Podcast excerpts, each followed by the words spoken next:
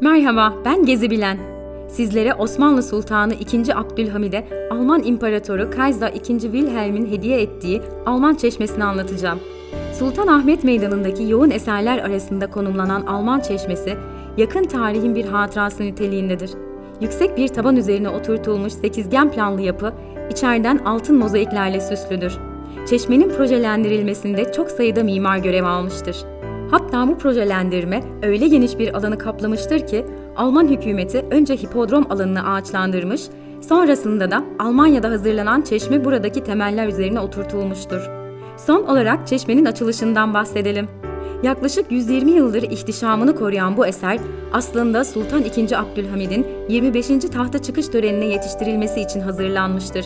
Ancak çeşmenin inşası bitmeyince ikinci. Wilhelm'in doğum günü olan yirmi yedi Ocak bin dokuz yüz bir'de görkemli bir tören ile açılmıştır.